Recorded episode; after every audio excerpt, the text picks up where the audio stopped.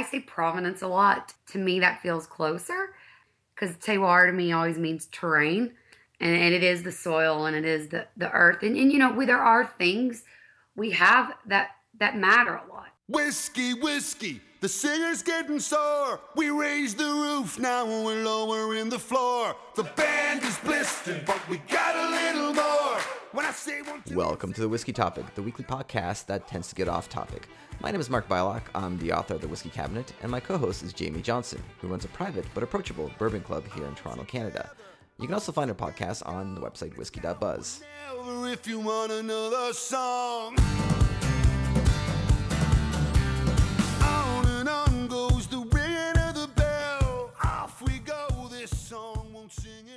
Welcome to episode 33. Uh, today's topic is going to be barrel maturation. We are here with Jane Conner from Maker's Mark. Welcome to the show, Jane.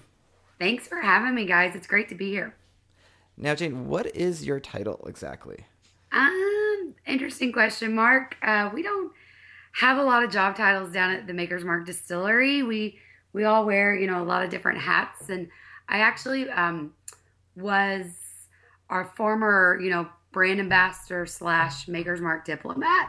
I've spent five years abroad, uh, launching the brand and building Maker's Mark, um, primarily in Europe and some in Asia, and then back home working at the distillery a lot. And recently, I've had the pleasure of overseeing um, a lot of our aging and maturation processes and some new fun things coming down the pipeline at Maker's Mark.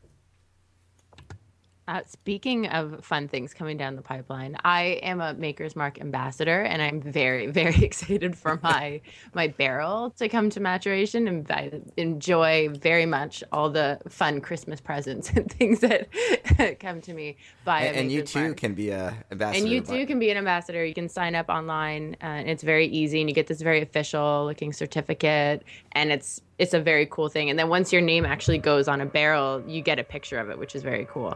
Um, but I'm curious to hear. uh, I got an email saying that you guys have a new sort of barrel select program for anybody to come in and sort of curate their own makers. Can you tell us a little bit about that? Yeah, it sounds so, awesome. Um, you know, a lot of distilleries have been doing um, single barrel selections and programs where, uh, you know, brand fans or customers or retailers or bars can come in and and choose a barrel that they bottle, and you know, sometimes they'll get a special label, and you know, it's not something we've ever done at Maker's Mark, and honestly, it's not something we could do in the traditional sense because as you guys know, you know, visiting the distillery, we're all about consistency. Everything we do is with a very specific flavor profile in mind.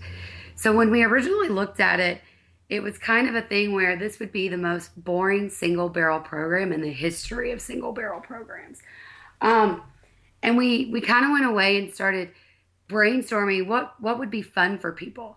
And Bill Samuels Jr., you know, whose parents founded Maker's Mark in the 50s, talked a lot about his his time making Maker's 46. Um, it was about a two year project at which he, you know, was making this bourbon uh, before he retired, and the whole goal was to kind of create his perfect version of Maker's Mark, highlight the things he really loved about Maker's, and we kind of took that as the as the springboard and inspiration and said, wouldn't that be amazing for people to get to come be at the distillery, understand what we do, and then get to create their perfect version of Maker's Mark. So that's kind of the whole baseline of, of this new program we're doing. So this has to do with the uh, the staves and the seasoning of the wood. Is that the direction you're going? It is, it is. So Maker's 46 um, is fully matured Maker's Mark that we dump out of the barrel. We then disassemble the barrel and we put and suspend inside the barrel 10 pieces of French white oak um, that's been seared instead of charred. And then you refill it with makers and you put it back in a warehouse for about nine weeks longer in the, the cooler months of the year. We only produce 46 about five months of the year. So, this program, same idea, same inspiration, but instead of just one stave to choose from, we've identified five different unique oak staves that have different um, seasoning times, different uh, cooking times, different cooking temperatures, different types of cooking. And you get to come and choose and build your own unique finish for your maker's mark. Uh, is there going to be um, like a tasting aspect of it, or is it going to be purely experimental? Um, we have done a lot of um, tasting, so you don't have to do all of it yourself. But there definitely will be a tasting. Um, we we've worked, you know, for the last fifteen months or so on identifying um, what flavors we wanted to highlight in Maker's Mark and figuring out ways to amplify those unique flavors through these different staves. Um, so there's five staves. You can choose any combination of 10. There's a thousand and one combinations you can pick from. So you're not going to come and, and, you know, taste a thousand and one combinations, but you're going to come learn about each one, taste through each individual stave, and then you kind of get to play Dr. Frankenstein, where you're going to build these different staves together, figure out what combination you like um, through a tasting, and then you actually physically get to go build your own barrel, put your staves in it, fill it with makers, and then we age it for you. That sounds pretty amazing. It's pretty fun. Um, can I ask about cost? How much is it going to cost per barrel? You know, we're still working out a lot of the logistics right now. We've spent so much energy at the distillery on understanding the whiskey. You know, this is it's interesting. A lot of people have have said this this seems really different from what you guys typically do because we are all about consistency. So in that sense, you know, this is each barrel will be completely unique based on the person and what flavors resonate with them. But on the flip side, it's such a hands-on personal approach to bourbon which fits right into the DNA of makers. So we've spent so much time focusing on that aspect. We're still figuring out a lot of the other logistics right now. This is really yeah, like the, the, new world of like kind of boutique bourbon, it's boutique whiskey. It's just it's you do what you can kind of choose your own flavor profile. Um, that's amazing. That sounds very very cool. Um, less cool if it costs hundred thousand dollars. More cool if it costs thousands of dollars, but um, very, very I cool. Can tell you, I can tell you, I, I feel safe and saying we're not going to charge a hundred thousand dollars for this barrel, unless you would pay that mark. I mean, if that's the case, you could be our very first customer. there you go. If you want to be a customer of Maker's Mark, be the very first one. Hundred thousand dollars. It's on the table. It's on the table. Probably not allowed to say that. But. we definitely need to take like a whiskey topic trip down to Kentucky and do our our own specific Oh my gosh, can you imagine bringing all that Maker's Mark back over the border? That would be that so would be much in taxes. taxes. we, we, would just give it away at, at every rest stop. But like, here's some Maker's Mark because yeah. we're we can't afford can't afford know? to take it back over the border. the bourbon Canadian Smokey and the Bandit. um, and so right now it's uh, or you're rolling it out sort of Kentucky wide um, first, and then it will sort of extend a little farther uh, in the new year. Or how does that work so far? Yeah, we're looking um, at, at it as a, a kind of a pilot season. Um, so it's it's pretty much staying close to home. Um, you know, the season, like I said, we finished aging into February, and then we can't lay down barrels again until October. So it's a very very short season for this this first year. Um, so yeah, we're staying pretty close to home with it. Yeah, makes sense. Makes sense. And, and so this process includes uh, the uh, person or people coming to Maker's Mark and doing the tasting there, I assume. Yes, with myself. So you're going to learn a lot about wood, a lot about oak, things you probably never wanted or needed to know. Um, and you're going to taste a lot of whiskey that we've uh, actually laid down a lot of barrels last year when we first started really experimenting with this. Um, so you'll get to taste through a lot of different stuff. Um, you know, I'm there to help. Some people will want to be guided, some won't. You know, it'll be whatever works for the people that are there.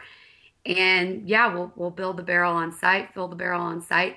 They'll go home, and then nine weeks later, we're gonna um, gauge it, see what proof it's gonna come out at, um, get the char out, bottle it, label it, package it, and send it on. Will there be any opportunity for somebody like me who maybe can't take anything home or, um, you know, perhaps uh, at, I don't know the gift shop or anything like that. Sort of being able to try through a couple different um, of the combinations on site. When like if I come to the distillery next year, would you be like, oh, here's the uh, an interesting one we put together with these staves, and you have the opportunity to sample it, or is that still sort of being worked out?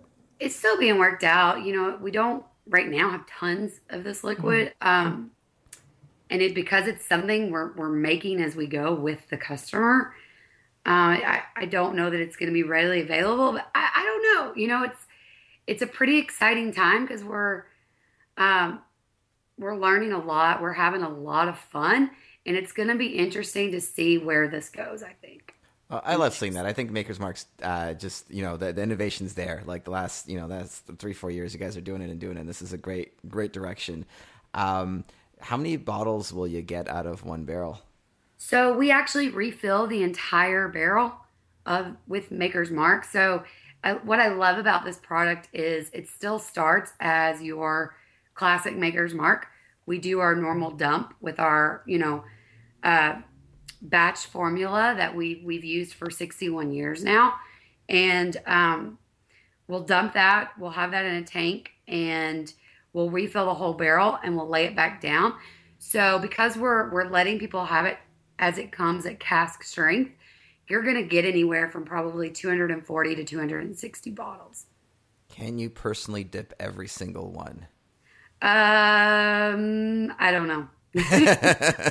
I, Nobody know, would want uh, to do that. Not, They'd get bored after 10. They'd be like, this is a great idea. set up to bottle this um, yet. Uh, you know, we're, we don't have a um, a lot of it's going to be hand applied labels, and you know, there's a lot of logistics that we're still working through. I'm sure we will get that request, um, and I don't have an answer yet on that. so we'll see.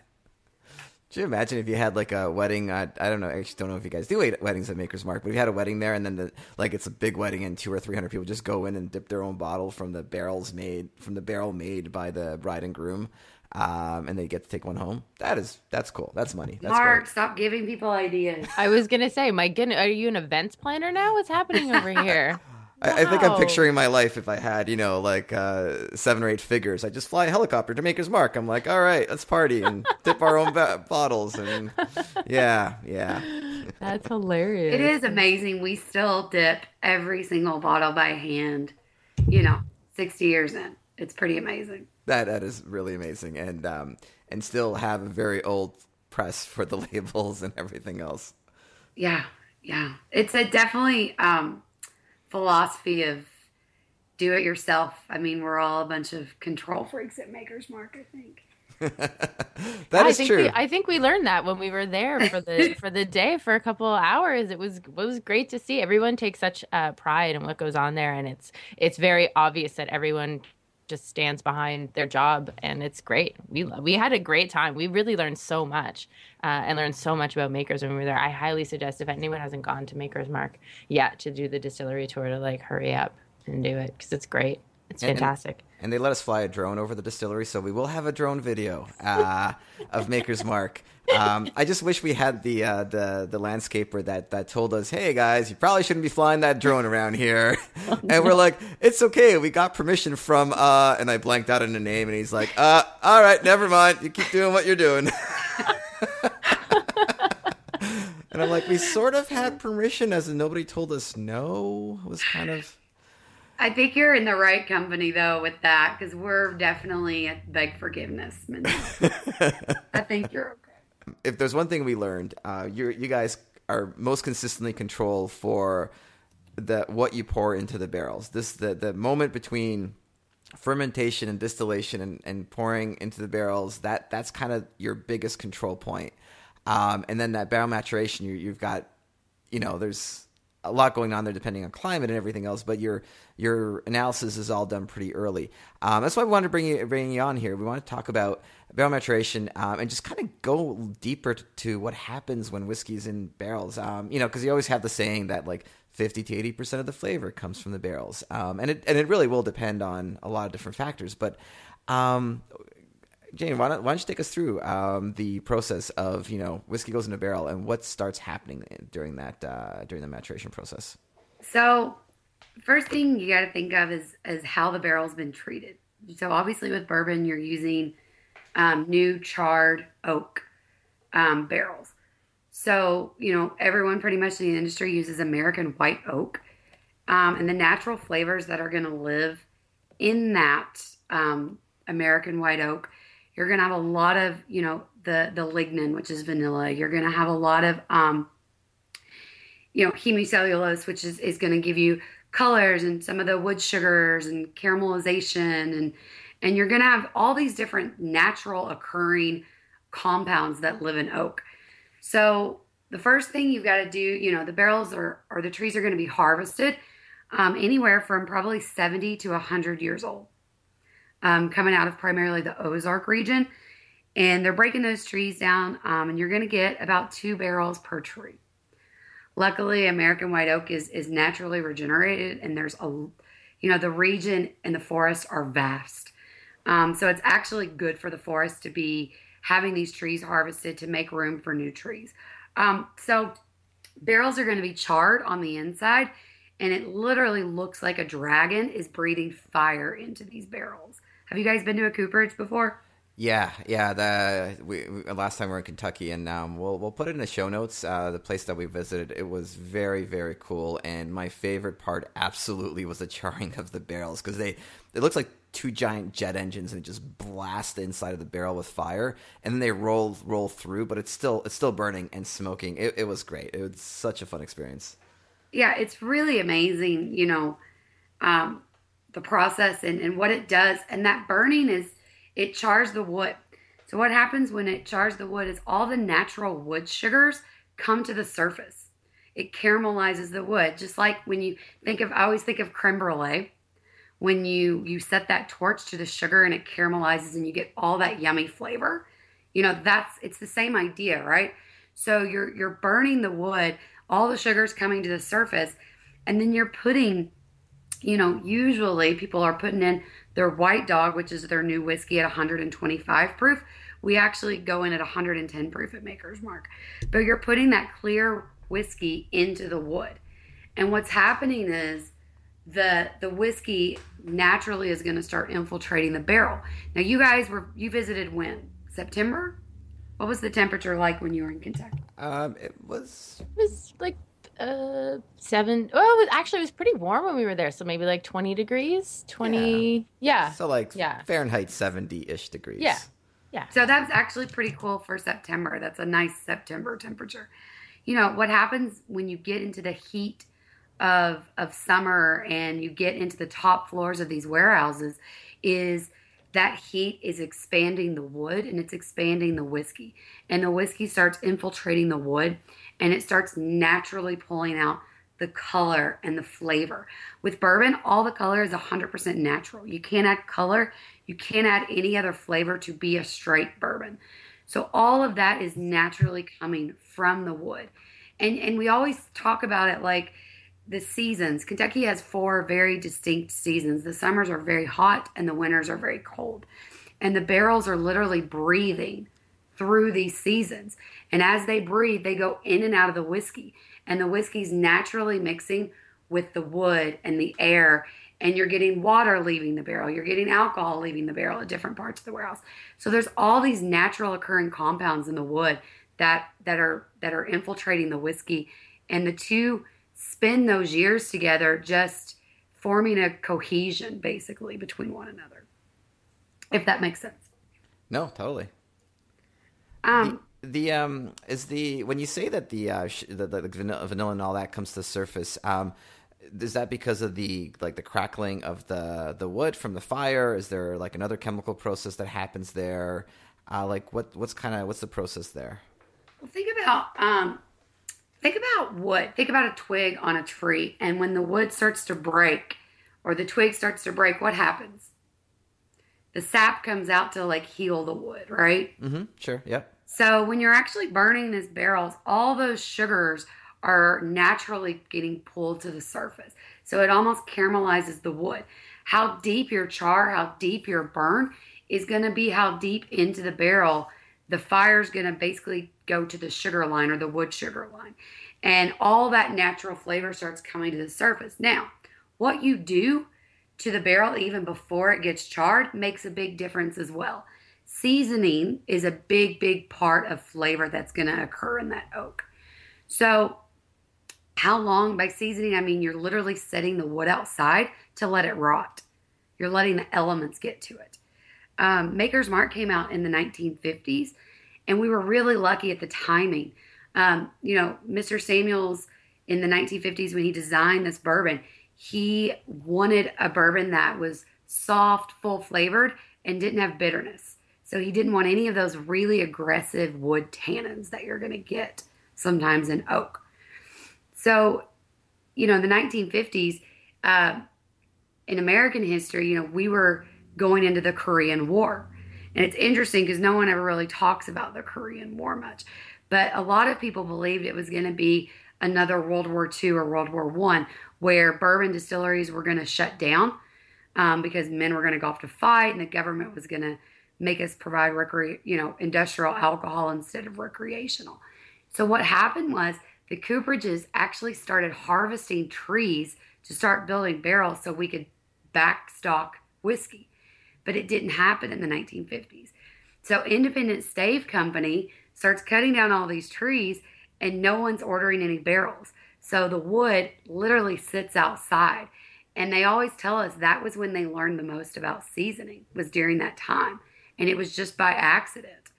And what happens is as the wood starts to deteriorate, um, you start bleaching out some of the tannins. A lot of the lignin starts to break down. So you're getting more vanilla naturally occurring in the wood. Um, same thing with people who cook with wood or smoke. If you ever smoke barbecue, you can't have super green wood because that flavor is going to get into the meat. It's the same idea.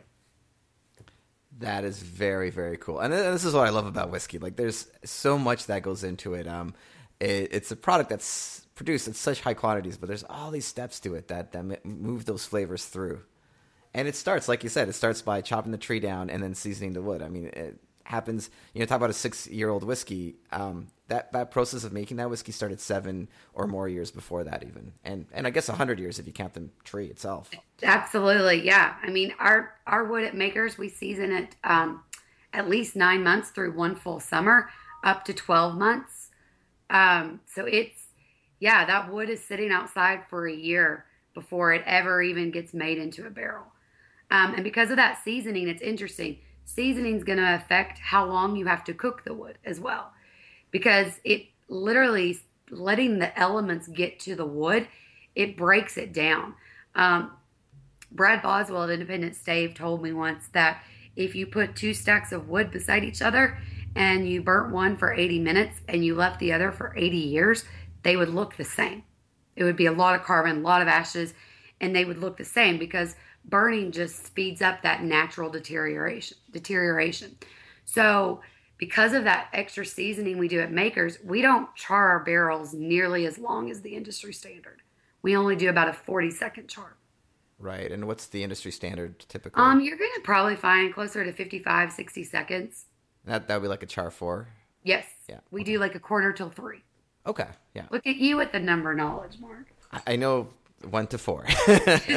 well, I was just going to ask about um, a barrel rotation, actually, because this is something that's unique to Maker's Mark. And we were talking about it a little bit on the podcast we did when we came back from Kentucky. Um, but just sort of what the. Uh, it's, the thought process behind continuing with the the rotating of the barrels because this was sort of a practice that went out of favor with most distilleries but you guys are continuing sort of uh, the tradition of it so what why we we are. Um, consistency is the short answer. Um, we still use the the natural traditional rickhouse method, where it's three barrels stacked on one level. Um, most of our warehouses are six to seven stories high, and so you know as you climb from floor to floor during the summer months, you're getting 15 you know 15 degree temperature swings from one floor to the next sometimes and it's really, there's all these different kind of subclimates inside the warehouse. So by starting our barrels on the top floors, you're getting extreme heat in the summer and the wood is swelling and we're pulling, we're extracting a lot of that flavor. So we actually leave our barrels in the top floors for three years and then we physically move them to the bottom floors for the rest of, of their maturation. Um, it basically creates a consistent aging for each barrel we make because we make one product. Um, you know, we don't necessarily have the luxury of being able to to to cross section where you you take barrels from different floors and marry them together. We need we need everything to age the exact same way because we make one product and that's it. Um, what I love about maturation in the bourbon industry is every distillery is so unique. Everyone has a different philosophy and a different take, and there's there's no right or wrong way. It's just what works for your products. And for us at Maker's Mark, um, unfortunately for our warehouse guys, I guess um, that really intensive labor of of moving these 500 pound barrels, you know, from one floor to the other, it, it's what we need to do for our product. Yeah, that's it's it's amazing. It's uh, so amazing that um, you know there's almost like people almost talk when you when you go to Kentucky or elsewhere. They almost talk about it in doubt, like, well, they say they do this, but I mean that is nuts. Why would they, you know like why would they continue doing that? But the reality is, you you make that like you said, you make that one product, and that is that's the way it's made. If you change that, you're not going to have that same flavor component. Um, I was kind of I was kind of hoping your new warehouses had some sort of fancy barrel rotation mechanism, but I guess that wouldn't exist. It's it's it's human labor is what you're looking at doing. yeah, it's you know the barrels are um, 150 pounds empty, about 500 pounds full. It's it's a uh, it'd have to be a really really reliable machine to put those barrels are pretty precious to us. Well, let's let's talk a little deeper about uh, barrel maturation. Um, so we we talked about uh, vanilla and other components, a lot of sugars, kind of car- caramelized from the caramelized from the uh, from the charring. Uh, what else goes on in the barrel? Um, so we talked about the color. We've talked about you know the the flavor components. Um, you're gonna lose. This is one of the things I, I find fascinating with the the the the makeup of, of whiskey. You know, you've got a lot of water and you've got a lot of alcohol. And proof will actually change in the barrel or our alcohol percentage will will fluctuate depending on where you age in the warehouse, depending on darkness versus sunlight, depending on humidity levels. Um, so it's really interesting. You know, the maximum proof you're allowed to put whiskey in the barrel to be bourbon is 125 proof. But you find these bourbons coming out at 140, 140 proof, and the alcohol can actually get stronger in the barrel depending on where it ages, which is pretty magical, I think. Yeah, uh, and, and it also changes from region to region. So uh, the exact opposite opposite happens in Scotland, where in Scotland you'll have the alcohol content you know drastically reduce year after year uh, because they get a lot more, uh, a lot less water evaporation and more al- alcohol evaporates quicker because you know it's Scotland. It's a very rainy sort of. There's a lot of moisture in the air, um, and so the water tends to evaporate slower because of uh, the moisture in the air, and instead you get a lot of alcohol evaporation. Whereas in Kentucky, it's completely different. Um, it's it's what we call this whiskey terroir, Jane. What would we call this? Oh, Mark, I knew you were going to bring that up.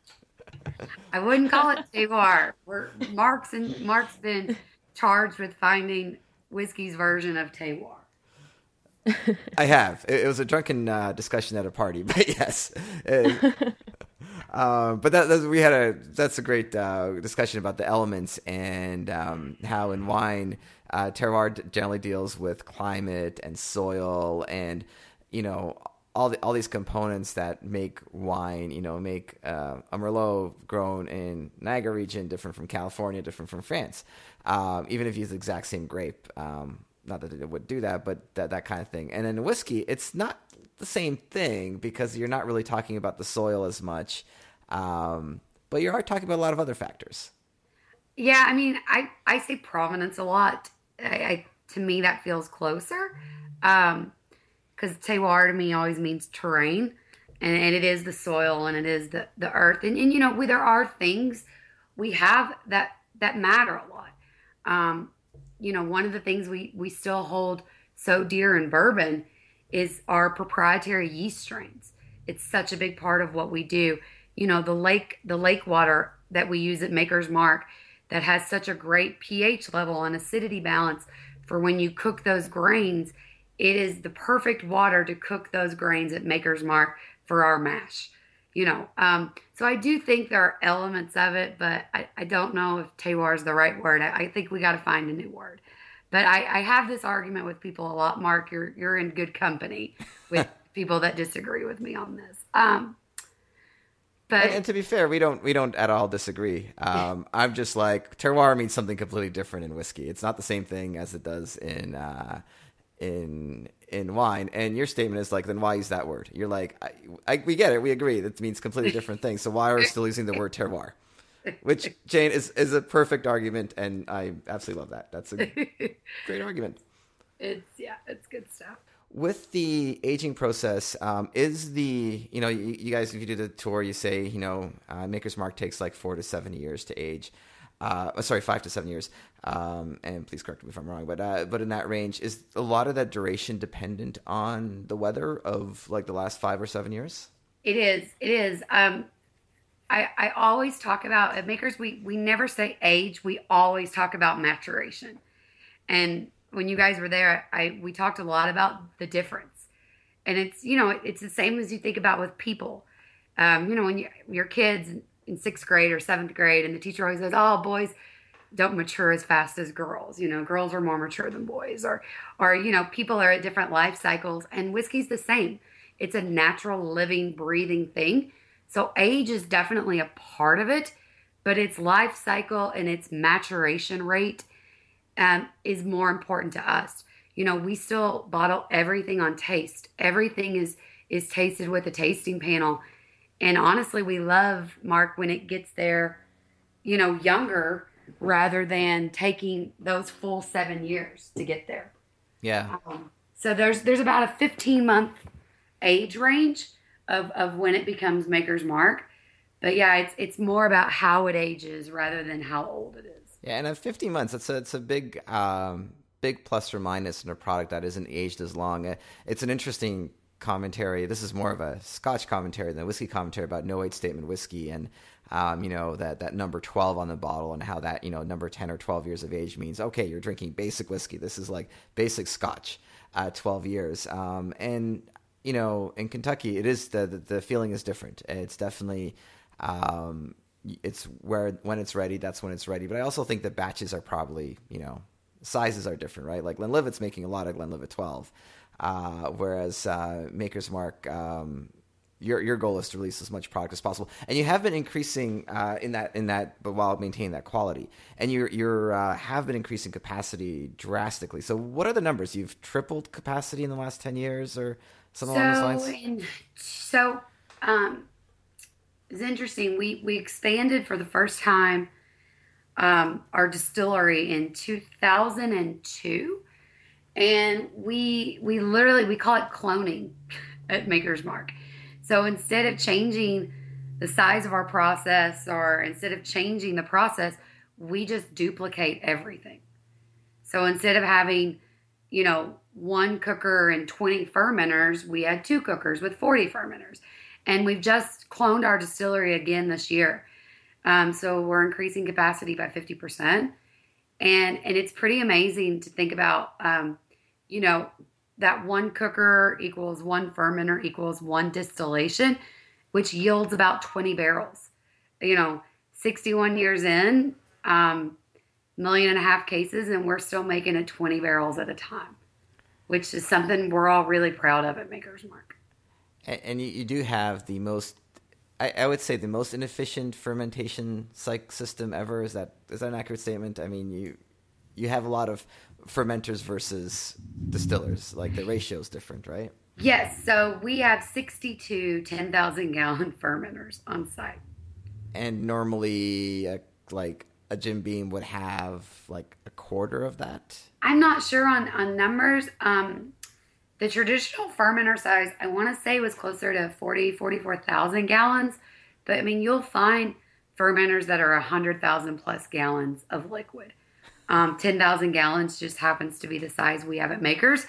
That, you know, it ensures, I always kind of use the, the comparison of, um, if if I'm I'm not a very good cook, but if I were making dinner for ten people versus hundred people, it's a lot easier for me to for me to control the quality of that dinner for ten people than it is hundred people.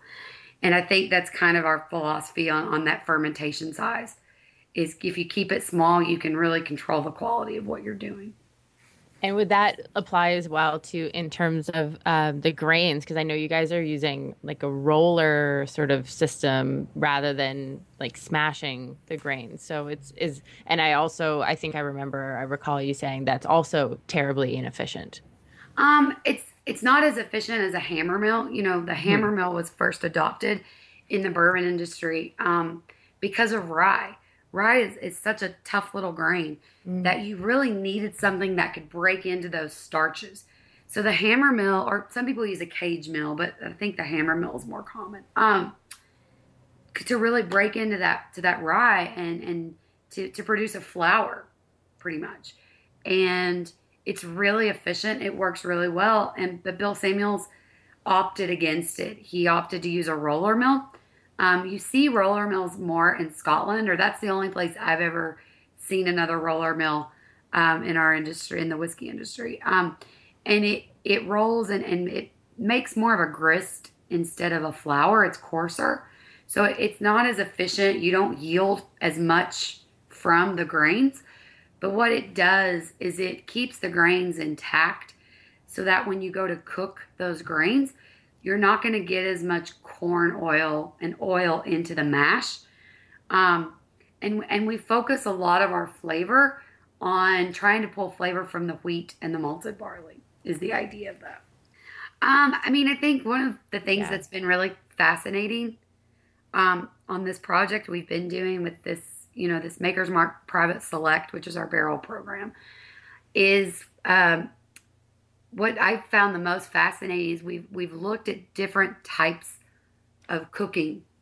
You know, I think people are really familiar with charring and they're really familiar with toasting. That's more you find that in wine more than than whiskey.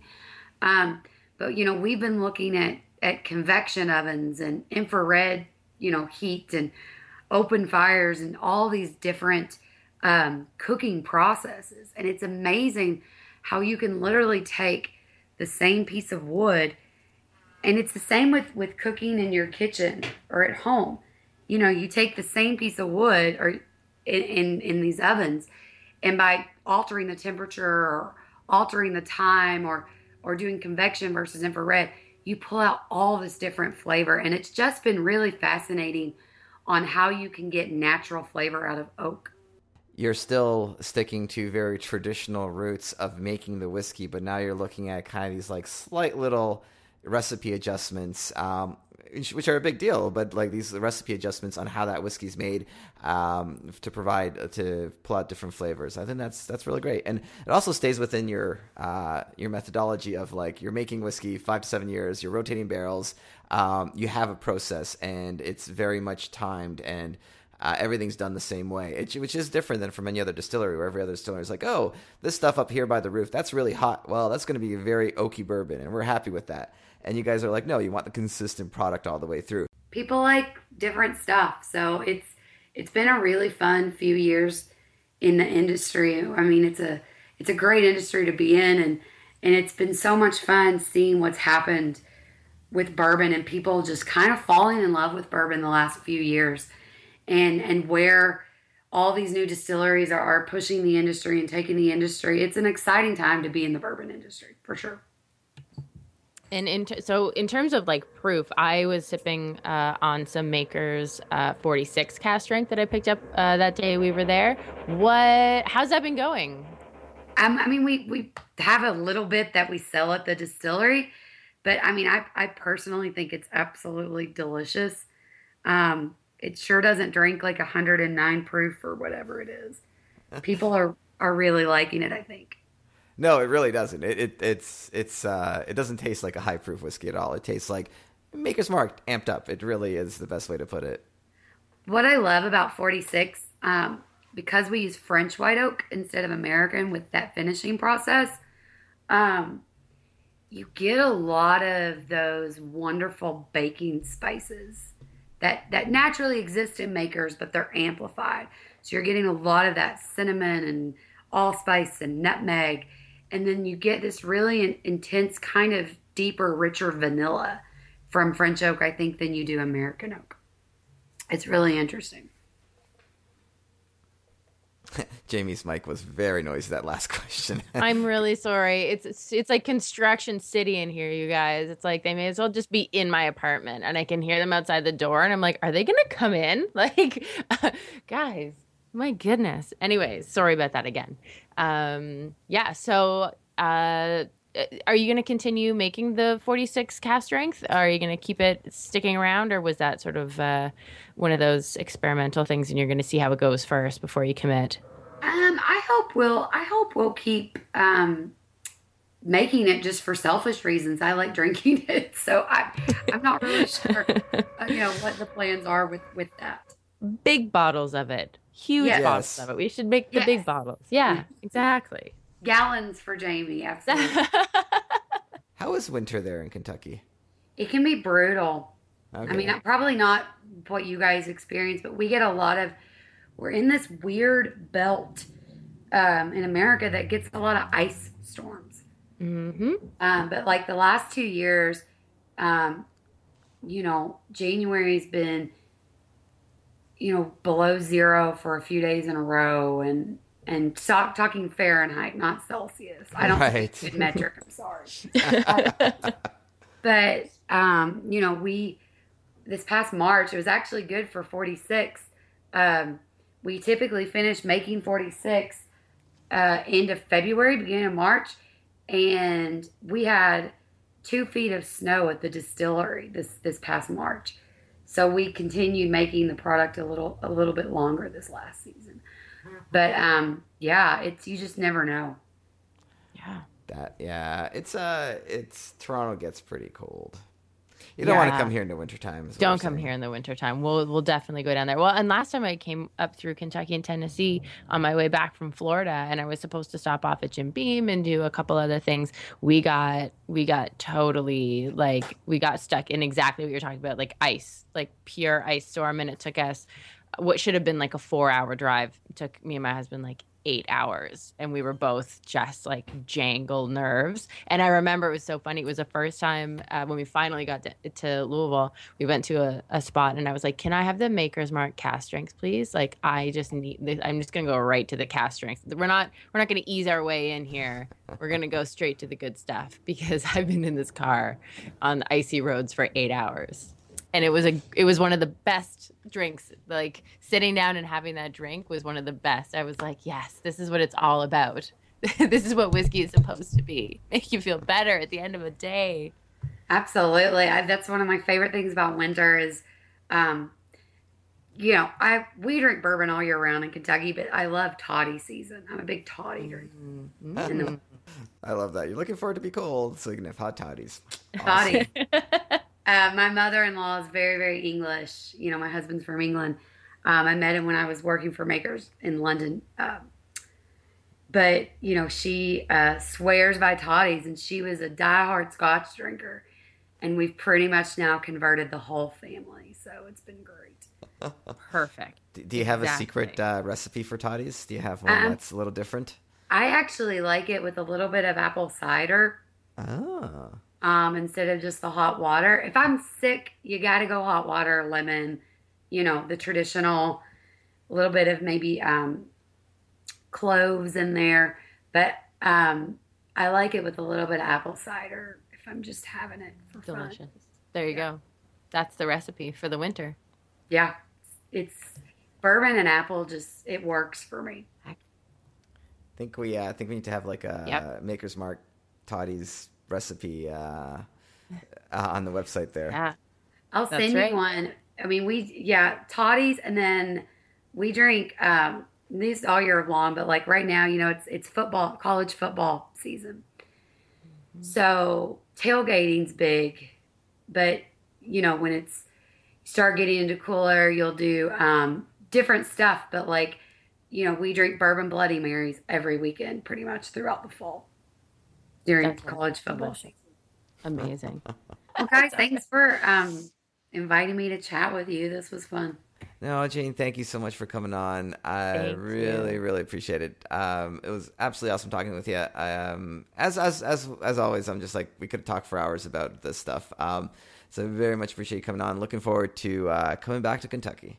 I can't wait to have you guys here, and I'm looking Yeah. forward to, to uh, finding out, you know, what word you're going to come up with to replace terroir. for the whiskey industry. We're all waiting, holding our breath down here. No Well- pressure, Mark. Well, I, I feel like it's it's hilarious, but uh, but but I think you already have the word. You, you said providence, and I'm like, huh, providence. What does providence even mean? I had to look it up in a dictionary. Providence, yeah. Uh, yeah, Providence. Sorry, yeah. And I'm like, oh, yeah. On when I was writing about this topic, I'm like, it's not really about soil. It's more about the history and law and da da da and how things were made. And then provenance. There you go. The history of ownership of an object, especially when documented or authenticated, used of artwork, antiques, and books, uh, records, of blah blah blah blah blah. Like, yes, that that's a great word for it. That's an awesome word for it. That's that's just a great word for it. Uh, which I have to disclaimer. I mean, when you and I had that conversation, I had no idea that you had written topics about it. I have a little more southern politeness than that to to have brought that up. I stuck my foot in my mouth on that one a little bit. I Oh, you did not. That we had a lovely conversation about this. I absolutely, absolutely adore that conversation because you're absolutely right. I mean, first of all, I love like debating. There's no, nothing wrong with that. Second of all, you're 100 percent right, and I'm wrong. I mean, yeah, it was a, it was a fun, uh, it was an interesting evening because you you know we just spent the evening with all the master distillers around the state, and then we go to to have some dinner and. You know, Steve Nally, who is our former master distiller at Maker's Mark and spent a long time with us, you know, he wanted to weigh in on the topic a little bit, and everyone had an opinion. It was a fun night. Thanks again, Jane. Thanks for being here. It was so awesome. It was so nice to hear your voice again and get all the info. I feel like I learned so much every time we chat. So it was really great to have You you. guys too. I can't wait for you to come back to Kentucky. Let us know when you're headed this way. Uh, we'll Definitely give you advance will. warning. So yeah, absolutely. advance warning. like be prepared.